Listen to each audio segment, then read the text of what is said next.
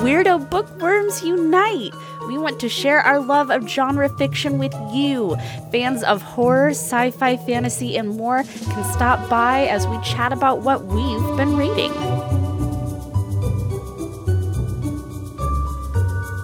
Welcome back to Genre Junkies. Tonight, we have a novel for you in my favorite genre, which is horror. I am, of course, your host, Sandra, and I'm joined, as always, by Scott. Hello, everybody. Hello, and our producer, Stitches, is hanging out right here, too. So, as you guys know by now, horror is totally my thing, the greatest love of my life besides the husband. And I'm so excited to bring us another horror novel tonight on Genre Junkies. So, tonight we're going to be talking to you about a novel titled Mask Beneath Her Face by Rafael Chandler. Why don't I give you a little synopsis breakdown? Absolutely. The slashers are back. During the 1980s, slashers haunted the terrified minds of Americans. Our story follows a small group of survivors. Bobby, Sam, and Jesse are all bonded by having outlived and outlasted through their own nightmarish tales. But in our present day, a new slasher has arisen. How will our old school friends fare in this new era? And are the slashers of our past ever really gone? So, first of all, Rafael, uh, I love you. Just uh, we follow you on Instagram, and I think vice versa. Mm-hmm. Feel free to use that as your synopsis on your book. yeah, I, I, I wrote think, that. I'm totally cool with that. yeah, I, I think the synopsis that's written for this book doesn't really do it justice. I think this one is more more indicative of what the story is about. So this is not a sp- spoiler alert, guys, but this is a cracking good read. So Rafael Chandler, this is our first time having read his work. He's written um video games, he's written a few other novels and stuff. See, the cool thing is that you guys, you can find him on social media. He is not unobtainable. He's like a real like person you can reach out and touch on social media and his website. And that is really cool. You have the chance to kind of get in on the ground level with this really good writer. And he really is a fun follow on Instagram. He's very interesting. Oh yeah, totally interesting. So that having been said, obviously we're we're not being like paid by him or anything for this review. We just um are really happy to talk about this book because we are both super stoked to read it. Yeah, and full disclosure, uh, Rafael was very kind to send us a copy of this book signed, and we definitely had a little bit of trepidation to review this book because he did not ask us to. He did not ask us to, and I was very concerned because I didn't want to leave a bad review for someone who is very kind to send us a book. And though I'm a kind person, I have a little bit more journalistic integrity practice than Scott, and I was like, no, I'm going to give a fair and honest review no matter how much I love this guy on social media. Oh, and I agree. I want to be fair, but Good. I don't know if we'd be talking about this book if we hated it. Probably not, because he is a cool dude. Uh, good news, as I said, not a spoiler slash spoiler alert. We did not hate this book. So let's go into our own experience with the book. We've kind of talked about it a little bit, but we have our own patented scores to go through. Heck yes. Do you want to start or do you want me to start? I'd love to start. Go for it. This book really was a page turner for me. Mask is such a fun book. Chandler creates fabulously elaborate setups for the murders, and I really came to care about the characters in the end. Uh, the first act is a little rough, and it took me a little bit to get through it. Specifically, the characters take some time to get attached to, and the first part is all about that. But once you get past that very first part and you get to the real plot, I really just could not put it down. All right, cool. Um, we're actually in agreement on this. This was a definite page turner for me. Uh, despite my terribly busy holiday schedule, which I know everybody's got going on right now, I found that I wanted to devour this book.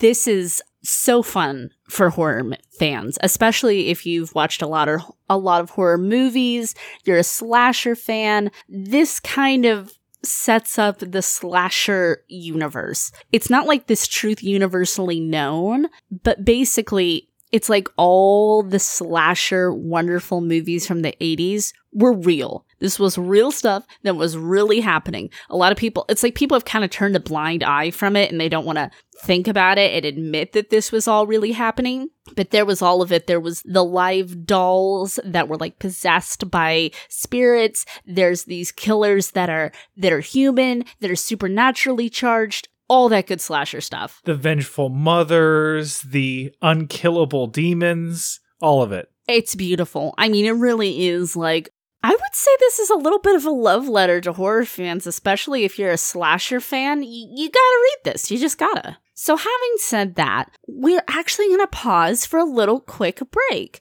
Uh, don't worry, we're not going to talk about spoilers when we get back from this break. We're still going to keep it spoiler free for a while. But, but we have some friends we'd like you to hear from. Yeah. You like horror movies? So do we. Plucks his little eyeballs Yep. out. Just cuts his tongue it out. on out. She was great. Do you like American Horror Story? So do we. There were some butts. Yep. Killings. Yep. Butt. Yep. Killings. Butt. Yep. Killings. It's over 90% cheek. That's your butt. You see the essence of the butt. Are you into vampires dancing in mesh tank tops? Us too. I was mesmerized by the mesh tank top and leather pants. Are you into high minded film critique and discussion? Because we've got that. And it is beautifully filmed. Like it really, just the stark contrast of colors, like you said. Not your thing? How about a dick joke? His dick, dude. He put his Yeah. dick in a f***ing pig. Come on. We've also got one dude to give dude perspective. Zombie apocalypse is no time to have your head in the pussy clouds, Mickey. This is survival. Oh Thank you. so head over to iTunes or Stitcher, wherever you listen, and subscribe to The Bloodlust, your go to podcast for classy broads and a token dude talking horror. Let's talk about some characters here. So, our leads are Sam, Jesse, and Bobby, and Chris. So let's break these uh, these guys and gals down for you a little bit. I really like how fleshed out and varied everybody was. There's definitely some diversity rep in here as well. There's uh, characters African American and Jesse. Chris is uh, Latina. Uh, really cool stuff. I always like to point out when we have diversity in books because it's always something a lot of us seek out and don't want just all whitewashed characters all the time. I would have liked to have fallen even more in love with these people. I guess maybe that's my biggest criticism of this book is though I loved the characters, I could have used even more character stuff because I was I was pretty well invested in everybody. By the end, I agree. I was very invested, but it really struggled, particularly at the beginning of the book, of making you understand who each character was individually and making you care about them, so that it was a slow burn to that investment. See, I don't quite agree with that. I mean, I, I respect your opinion, but I was pretty much right out the bat. I was pretty clear on who everybody was and what sort of role they played as survivors of their own horror movies, so to speak. Well, I understood where they stood in things, but I didn't care about them immediately. In fact, I disliked most of the characters at the beginning. What? Yeah, they're very flawed, and that's a good thing in this book. Yeah. But as opposed to starting with characters that you initially like and then showing their flaws, it really showed their flaws and put them forward first and just brought you around to them by the end. So I guess it's a little bit of, of a matter of your own personal preference with this. See, Scott didn't fall right in love with everybody. I fell obviously more quickly in love with everybody. So you're gonna have to gauge that for your own self. But we both agree that the the characters were good. Oh yeah, and I don't think that that was a that was truly a failure on his part. I just think it's a different writing style that did take me a little bit longer to wrap my head around. Hey, speaking of writing style, want to talk about that a little bit? I'd love to. It, it kind of jumps between different characters' perspectives, and it is in a past tense, third person view. Definitely. There's um different perspectives and there's different sort of tenses in time. Chandler does do a good enough job changing up the writing style between each character's point of view to make it clear that it is really coming from their thoughts. Sometimes books have a tendency when they switch point of views of just really keeping the author's voice, and this did a good job of, of keeping the character's voice instead. I feel it was really sharp and very well written. Mm-hmm. I'm very scared when I read books that are self published because they sometimes have problems with editing and could really use a critical eye. This really was very well crafted and very solid. It definitely, and I appreciate that. I appreciate that as from him as a writer. I feel like I'm saying a lot of things. I was afraid of this and it surprised me, and I was afraid of that and right? that surprised you, you me. Debbie Downer. But th- this book really did do that for me. I was so afraid to read this book because there are some, while fun books, books that really suffer from from being self-published. And this is not Mhm. it. No, I agree. I mean, he definitely has a keen eye, and he's uh, not a self important or egotistical writer. You can tell that he held back when he needed to hold back. I love there's some good gore in this book, and I, I love me some good gore. Oh, it's a really gory book. Oh yeah. Uh so his writing style is very easy to me. This is what lends itself to being a page turner. It's not only the the action, the characters, but just the writing itself. Like you said, it's it it's sharp. It keeps you going. It's um there's not a lot of filler. There's not a lot of wow, we could have done without like seven chapters in this book when I was done with it. Uh he is really skilled and for somebody that I was relatively I mean unknown and very unknown to me, I- was really, really pleased by that as well, kind of as you were saying. Uh, there's not tons of dialogue in this book, which worked for me for this story. But of course, the dialogue he had was good. It was realistic. It was conversational. It was current. It felt, it felt real. Relatable, I should say. The dialogue was very smart and was very natural. I agree. It had uh, a great flow to it when they did talk, and when when characters were speaking, it really had a purpose. There was no filler. Yeah, yeah, because sometimes in books you're like, these characters are really bland or they kind of blend together. But instead, it's like everybody kind of has their own voice, their own bent. Like Jesse's an intellectual, and the way he presents himself, even his internal monologue, is like that. He's a writer, he's a true crime writer. He writes about these slasher things. And that really came across not only for Jesse's character, but in Chandler's writing. Bobby is she's a tough girl, man. She's a survivor, but she, you know, she she kind of gets into the substances a little bit. So that was really clear. She's also probably the most profane among them.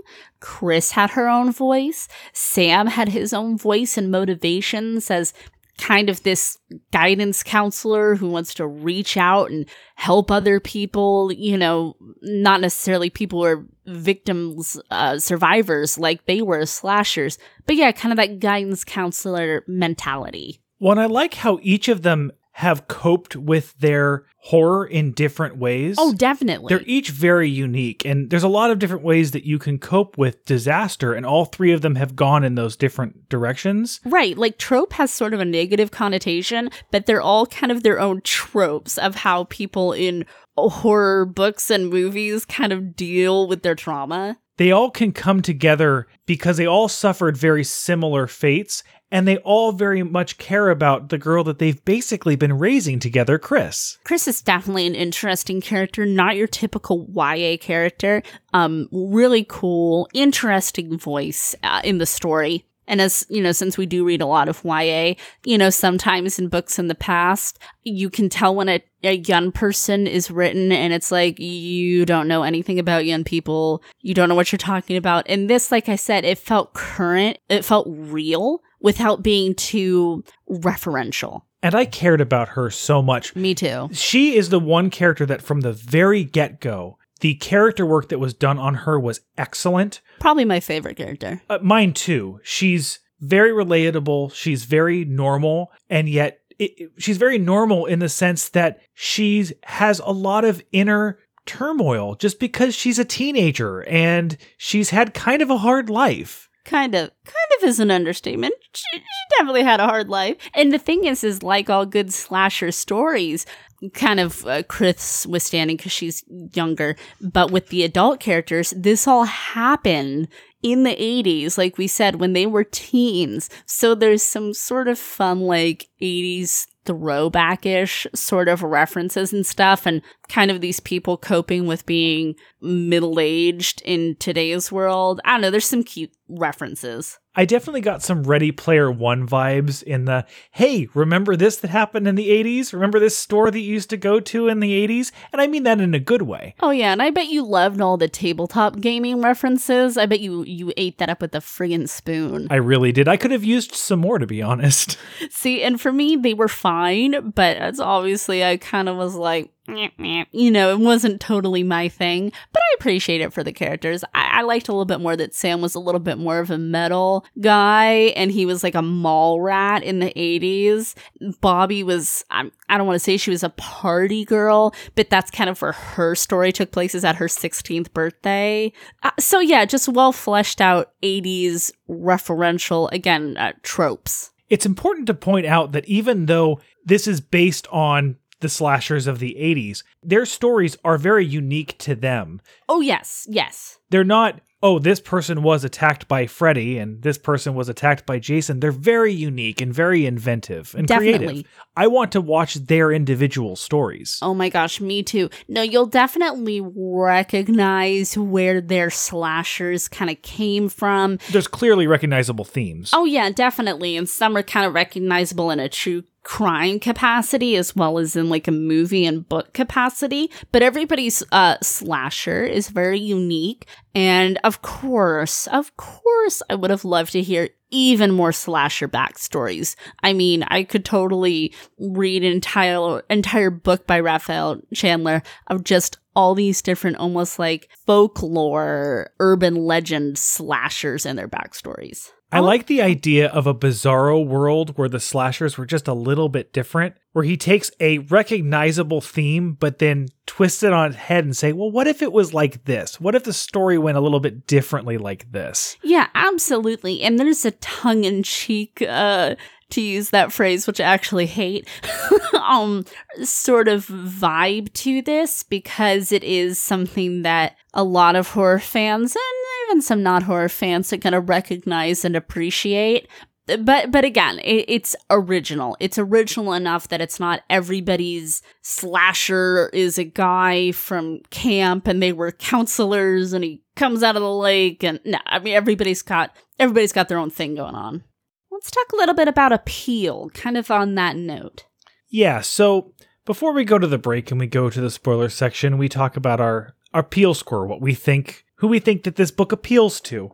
Do you want me to go first? I, I do. Okay. This was a little difficult for me, but in the end, I went with my gut, and I said this was a niche audience. Now, here's the thing. When I say niche, I still mean pretty general horror, but I don't think a lot of your sci fi fans, fantasy fans who don't really dabble in horror, even your mainstream audiences, would get this and would, well, they might get it, but they're not going to appreciate it. They're not going to love it. They're not going to see it as the, the ode to this horror genre as it is.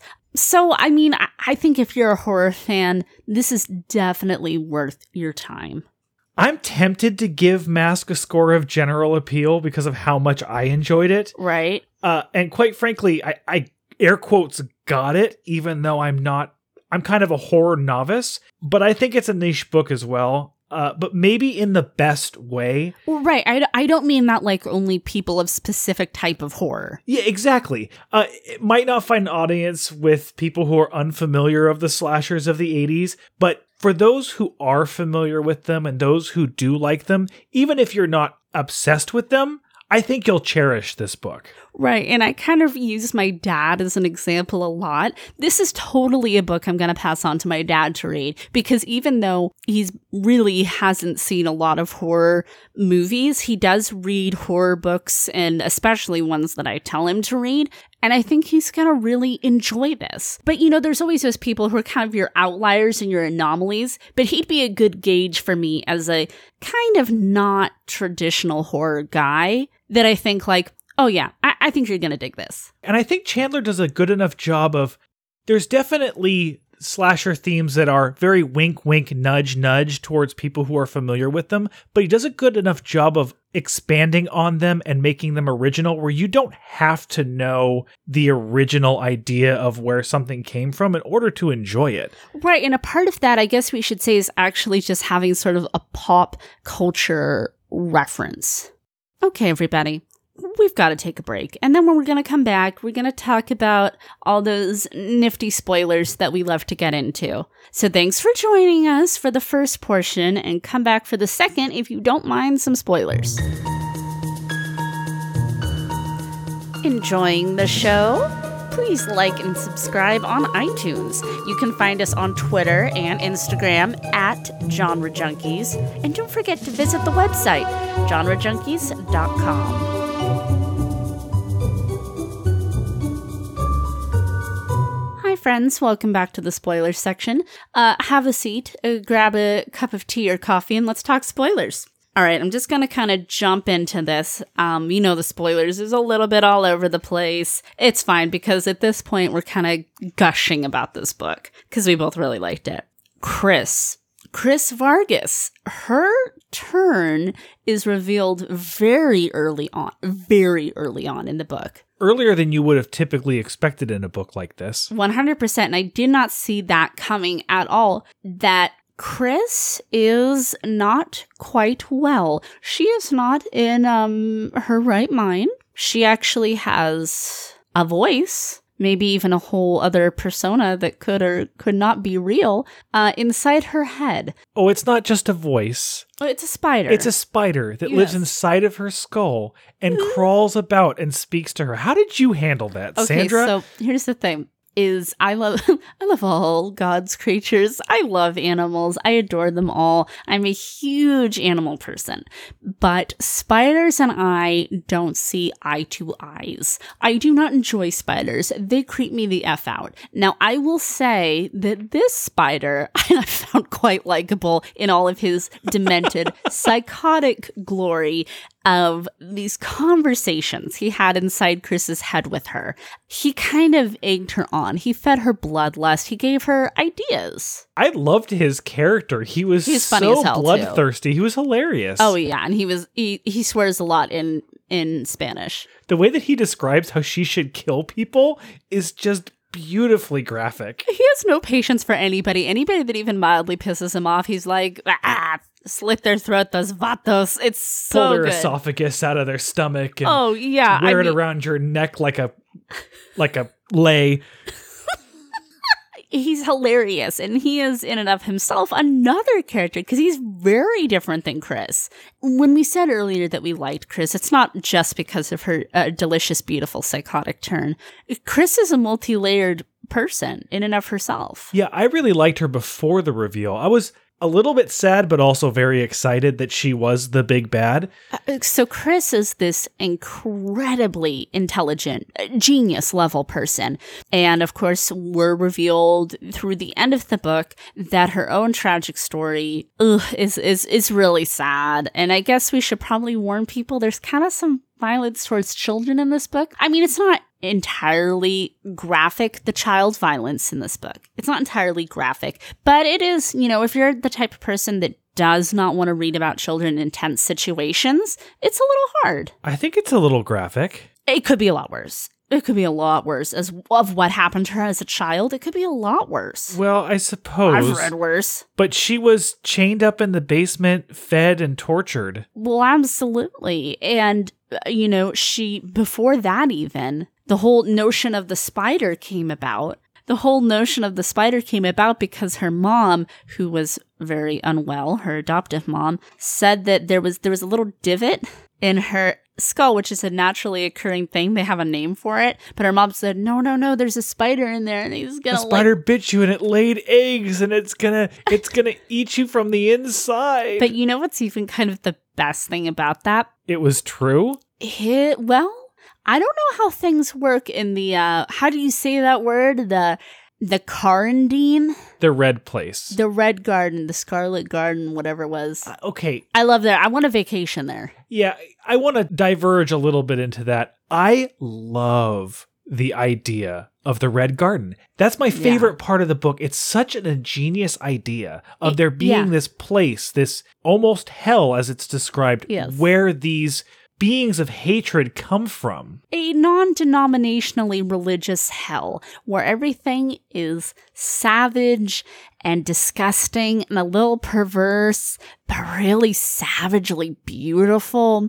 And he describes it, even though we don't get a lot of it, you get just enough to be like, oh, yeah, like I get this. I, I get what's going on here. And it's basically where all these kind of supernaturally bent slashers spend their time before they repopulate back on Earth to torment their survivors and new victims. It's very much like another plane of existence, like you would find in a role playing game. I see you, Rafael Chandler. I see you. That's a good catch there, Scott. Um, I didn't think about it that way, but but I love it. I love this little multiverse he had there.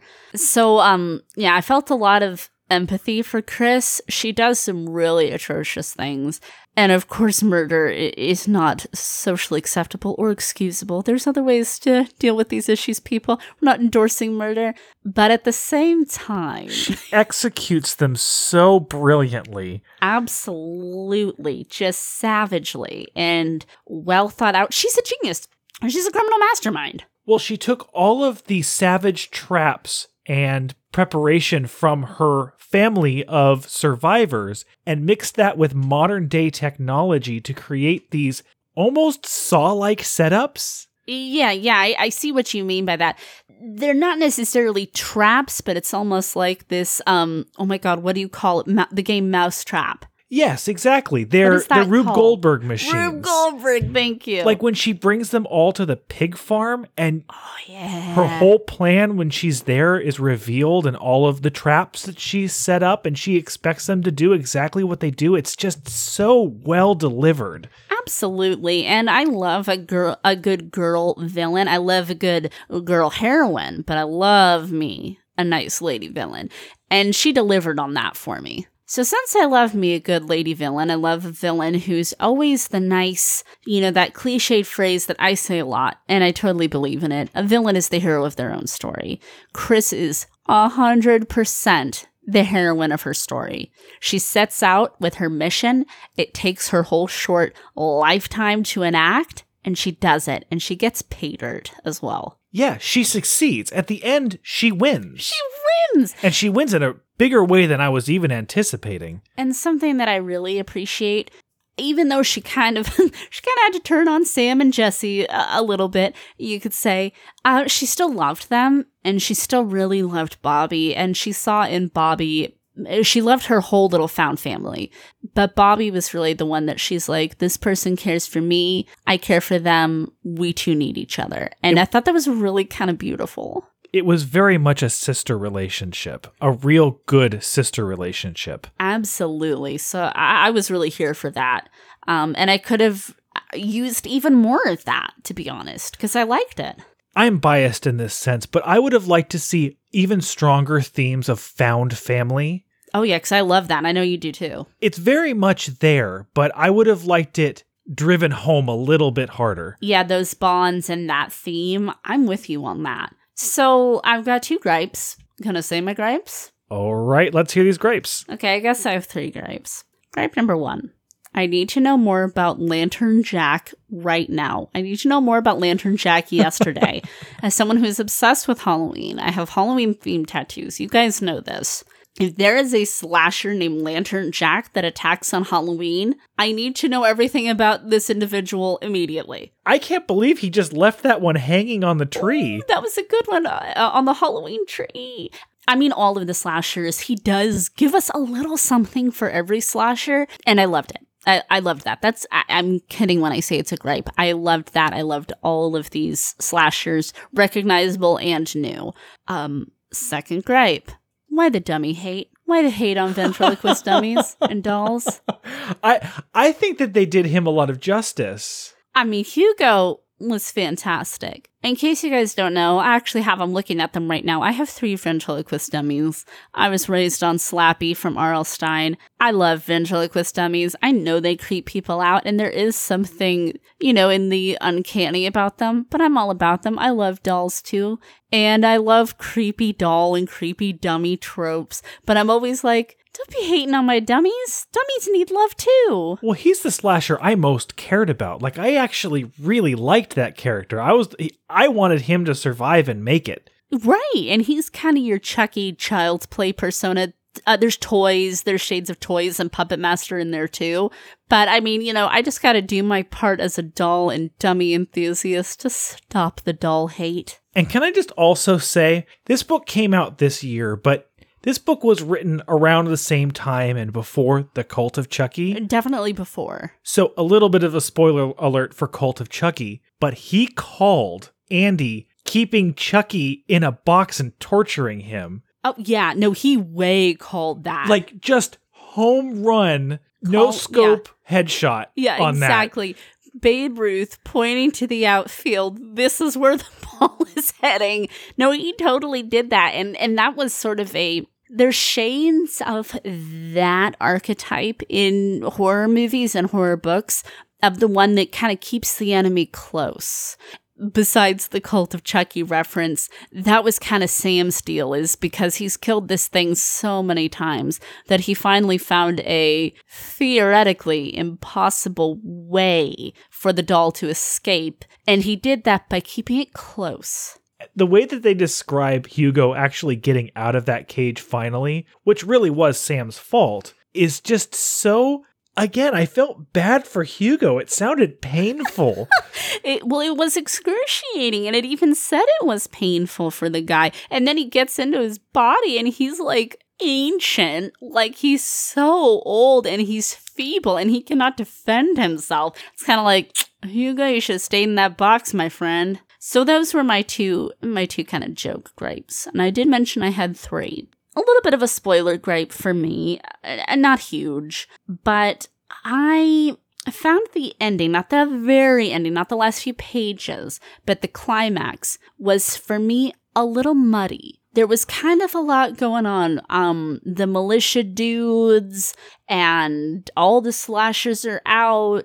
And it was, I mean, it was fine. It was written fine, but it was a little bit of a, my head was kind of spinning and not necessarily in a good way. That's really funny because I agree that the ending I didn't attach myself to the ending as much as I wanted to, but not not the ending that you didn't like. I loved the preppers. Oh I- yeah, yeah. Those you and your damn preppers, man. Well, Prepper no, born. I'm not I I'm not a huge prepper fan, but I really I thought that was a really fun twist. It, it was a fun twist. And they were just totally, completely unprepared.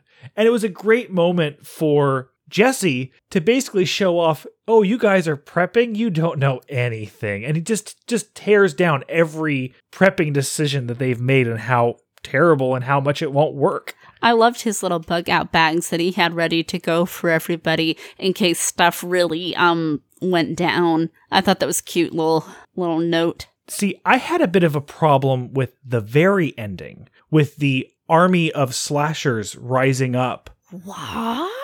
So I liked the concept. I actually I actually loved the concept. Yeah. But I felt that there wasn't anything in the book to set up that payoff. Oh, see, that's why I liked that is because it was a like in a, the end of a lot of good horror movies, and the end of a lot of good slasher movies, you can't really keep a good slasher down. They always come back for one more scare.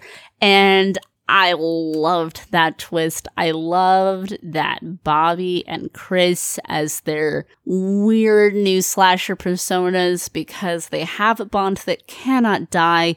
They're now leading this ginormous apocalyptic slasher uprising. I am here for it. I loved it, loved it, loved it. But was that Chris's intention all along, or is that just something that happened after Chris and Bobby became undead slashers? supernatural slashers. I mean, but here's the thing is, I mean, Chris had everything you know, planned out, orchestrated, uh, down to dotting every I, crossing every T, but it didn't quite go the way she planned for it. And part of that was with killing of uh, Bill Gunnis, that that didn't go as planned, that she ended up, um, you know, kind of dying herself, and then that her spider got dragged away. She didn't save Bobby, which was her big, you know, like was going to be her like grand finale is I'm not going to let Belle she was she was not gonna let her win and take her sister, take her friend. So I kind of like that even in supernatural death or undeadness, whatever you want to call it, Chris was still like, I got this. I'm a genius. And if I'm truly unstoppable, then let's see how far I can push this. I guess I can appreciate that that does round out the ending a little bit more for me. I wish that it had been laid out a little bit more clearly on why she decided to. Well, let me be clear. I'm really happy that Bobby became an undead slasher. I'm really happy that the two of them did rise up and that they did meet up with Jesse in the end. It's just them creating the apocalypse. I don't really understand why. Why? Because why the hell not? Because they can. Because Chris is a genius. She's a criminal mastermind. I I guess you're right. I don't know, man. If I can't convince you, I don't know what to tell you. But it, I, it just it worked for me. I was picking up what they were laying down there. Um, I loved her name as the Gorehound too. Skin graft that was uh, what's his name's Jesse's the mirror trapped person. I loved the way their tropes kind of played out. Like we kind of talked about Sam was the one who, you know, kind of kept his slasher, his enemy close. Uh, Jesse became a recluse and Bobby kind of lived day to day. And they all kind of went rounds with their slasher, but she was the one that was always like, bitch gonna come back. I'm gonna have to take her out. And she didn't a I mean, she didn't have like a healthy lifestyle by any means, but she's a survivor, like a true survivor. And I thought that was really cool. And you don't totally get that pay dirt until really the near end of the book. Without further ado, let's give this uh let's give this book how many slasher kills out of 10? I loved so many things about Mask. Chandler was so inventive with his imagining of a world of secret supernatural killers and put a lot of thought into bringing that into modern day. While I ended up endeared to the characters in the end, it took a while to get there. Also, as I said at the very end, it was a very abrupt change of tone. Uh, it led me wondering where that came from. That said, I'm a sucker for a good passion project. And it's more than that. The writing is sharp, it's purposeful, and it really caters to its target audience, the slasher fan. I'm giving it seven kills out of 10. I love it. I feel um, really similar to you in a lot of ways. I said this earlier in the episode. I really feel like this is a love letter to horror fans, specifically people who love slashers. Um, really fun, funny, graphic, gory, well thought out, well executed stuff by an author that deserves way, way, way more hype than he has right now. And though I had my little gripes and I wanted some more, uh, this sucker still earns from me a solid eight kills out of 10. All right. All right, guys. Well, that does it. Let's uh let's say goodnight to the mask beneath her face. Good night, the mask beneath her face, which was a spider. Yeah, which was a spider. All right, everybody. We love you. Happy New Year. Happy holidays. This is our last episode of the year. And please spend your New Year's reading past your bedtime.